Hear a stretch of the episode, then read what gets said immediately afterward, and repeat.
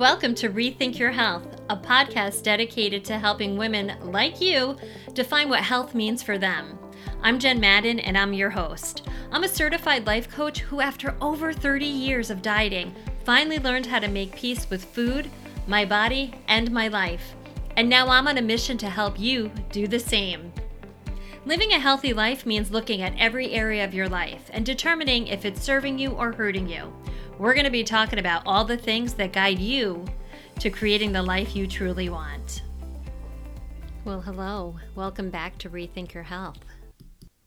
I hope you're enjoying this podcast. If you are, would you do me a favor?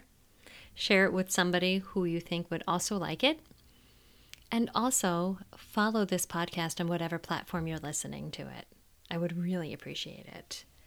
I am excited about today's topic. Are you ready to dive in? We're going to be talking about food and how to have a healthy relationship with food. It's a heavy topic. A lot of drama around food, a lot of emotions around food, a lot of thoughts around food. So, before we actually dive into the topic of what a healthy relationship food looks like, I want you to ask yourself how would you describe your current relationship with food? Do you feel it's healthy? Are you happy with it? Are there things that you would like to improve? Are there areas that you struggle with? And if there are areas that you want to improve or that you struggle with, what would your ideal relationship with food look like? So ponder those questions as you listen to the rest of this episode.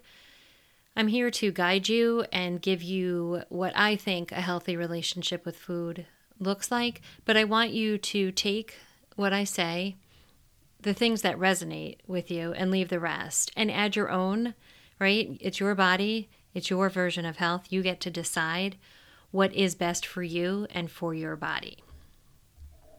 So let's dive in. So, in my opinion, a healthy relationship with food starts with trust. It's you trusting your body and your body trusting you that you will listen to it and be the provider of its needs.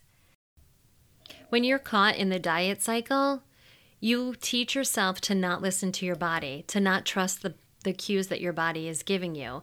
And as a result, your body is like, hey, she's not giving me what I need. I'm not going to trust her. So I'm going to start to do things to take care of myself. Right. So then there becomes this war between you and your body when really your body is wicked smart and it knows exactly what it needs. And all you do, all you need to do is listen to it.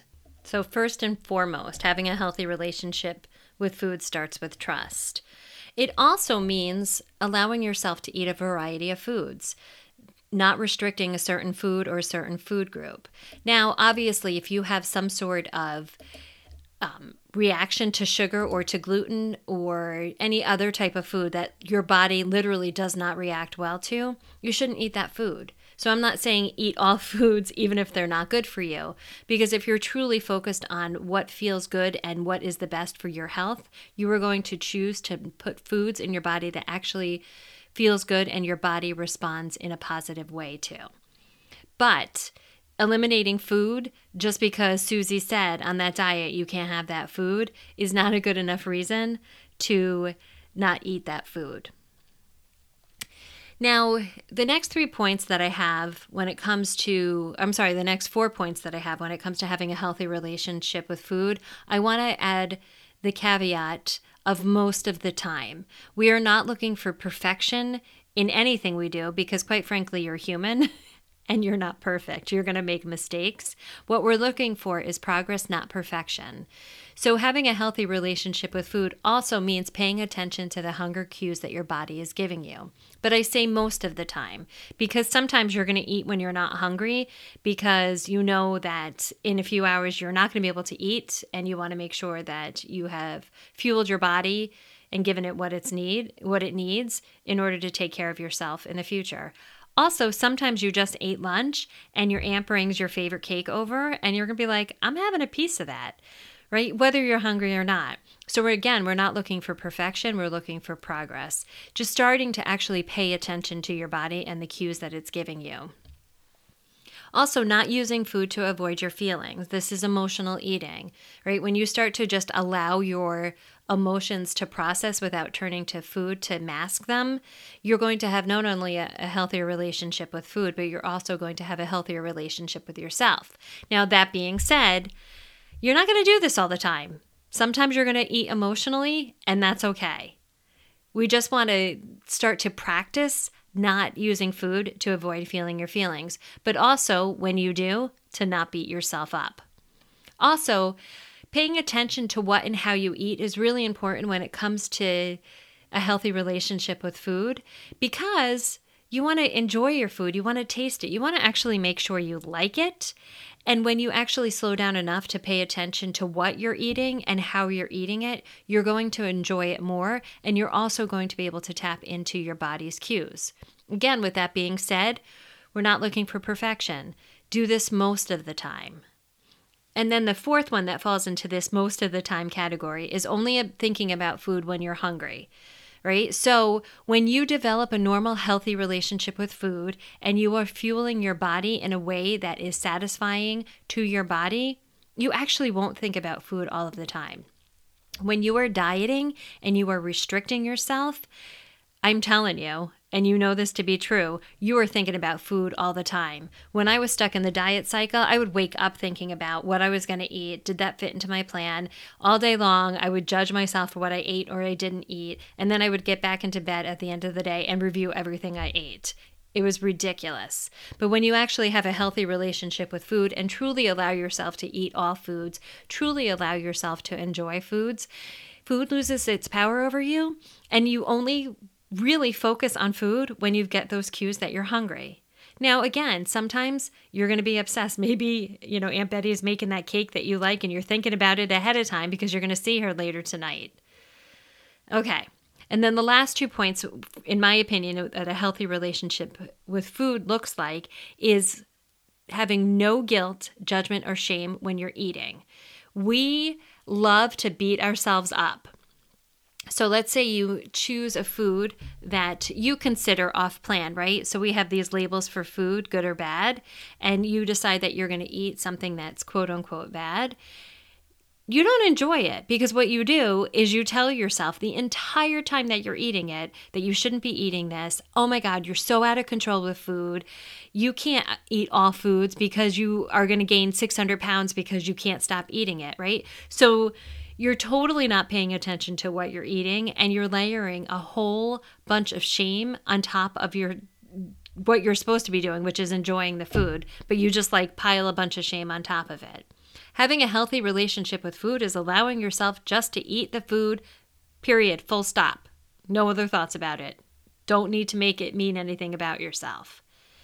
And then finally, this was for me when I when I thought about what my ideal relationship with food would look like it meant having an overall sense of freedom when it comes to food and eating.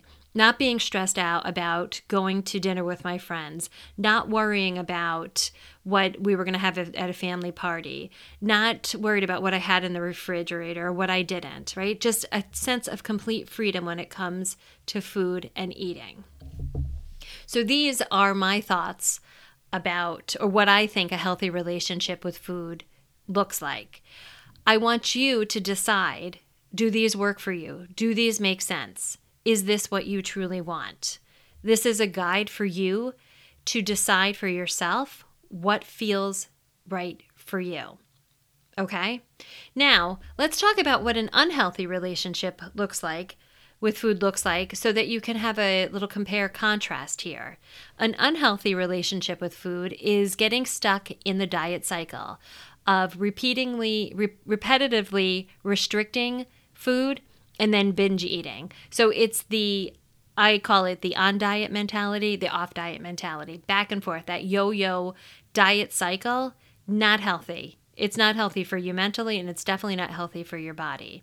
An unhealthy relationship with food is guilting and shaming yourself around food, right? I just talked about that. Cutting out food groups, again, that restrictive mentality always trying the next best diet. Having an unhealthy relationship with food keeps you stuck in the diet mentality, especially when you have the thought, I just haven't found the one yet.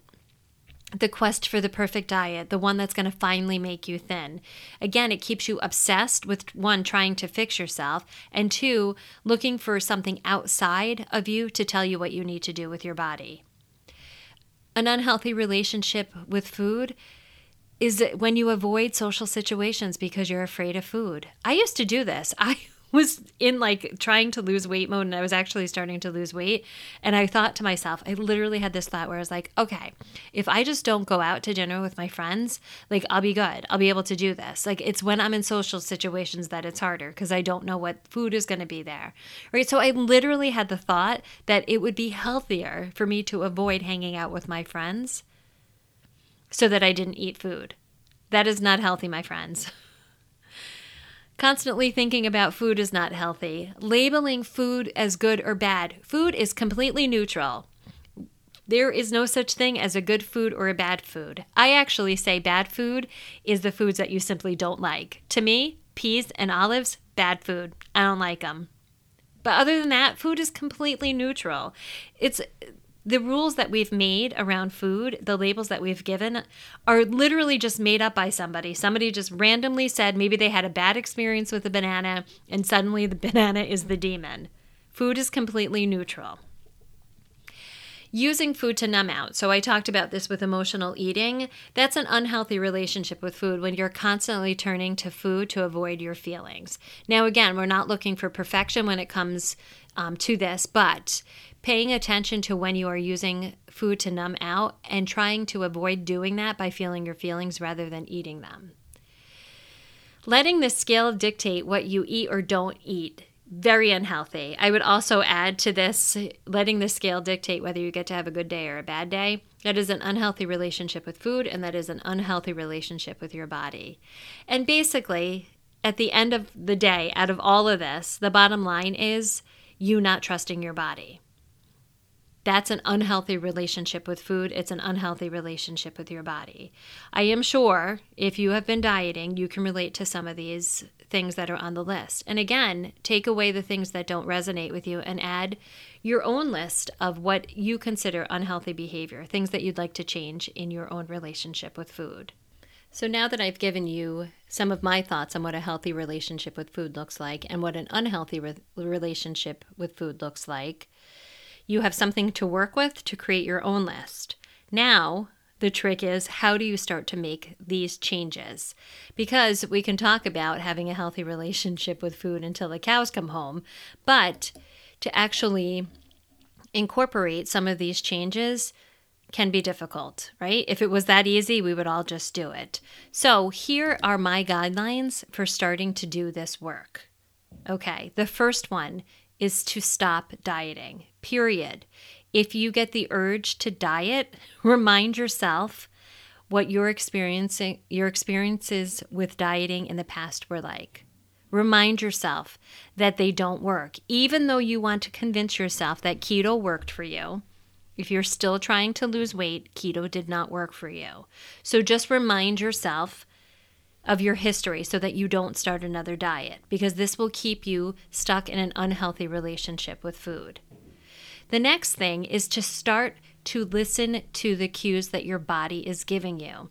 This is going to take some time. This is going to require you to slow down and be present with yourself and with food throughout the day.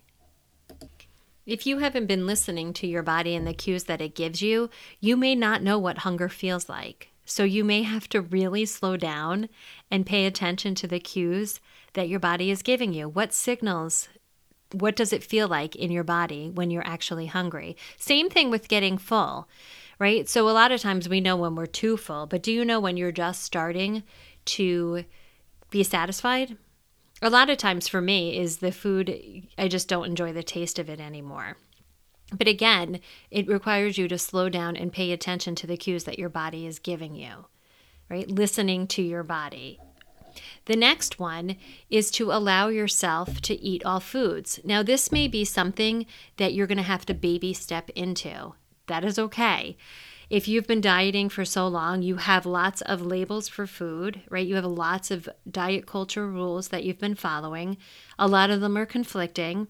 So, you may have to slowly introduce foods in. When actually, when I did this, I tried to go all in and just allow myself to eat all foods. I was done dieting and I couldn't do it because, again, right, it's that whole um, labeling food as good or bad. And then as you're eating foods that are bad, you're judging yourself. So you're actually not truly allowing yourself to eat the foods so when I was doing this, I was not truly allowing myself to eat the foods. I was eating it, but I was also guilting myself and shaming myself for eating it. So I wasn't enjoying it at all. When I talk about allowing all the foods, I am talking about truly allowing yourself to taste and enjoy the food. So you may have to slowly introduce foods. And as you do that, you start to trust yourself with it right? If you are actually present when you're eating it and truly allowing yourself to enjoy it, I'm telling you, you are not going to overeat it. If you are zoning out and judging yourself and just shoving the food in, you are going to overeat because you're not fully present with the food. So, you may just start by introducing some foods little by little, and as you gain trust with yourself, then you can start to add more foods in sooner rather than later. Okay, so we have never diet again, listen to your body, allow all foods.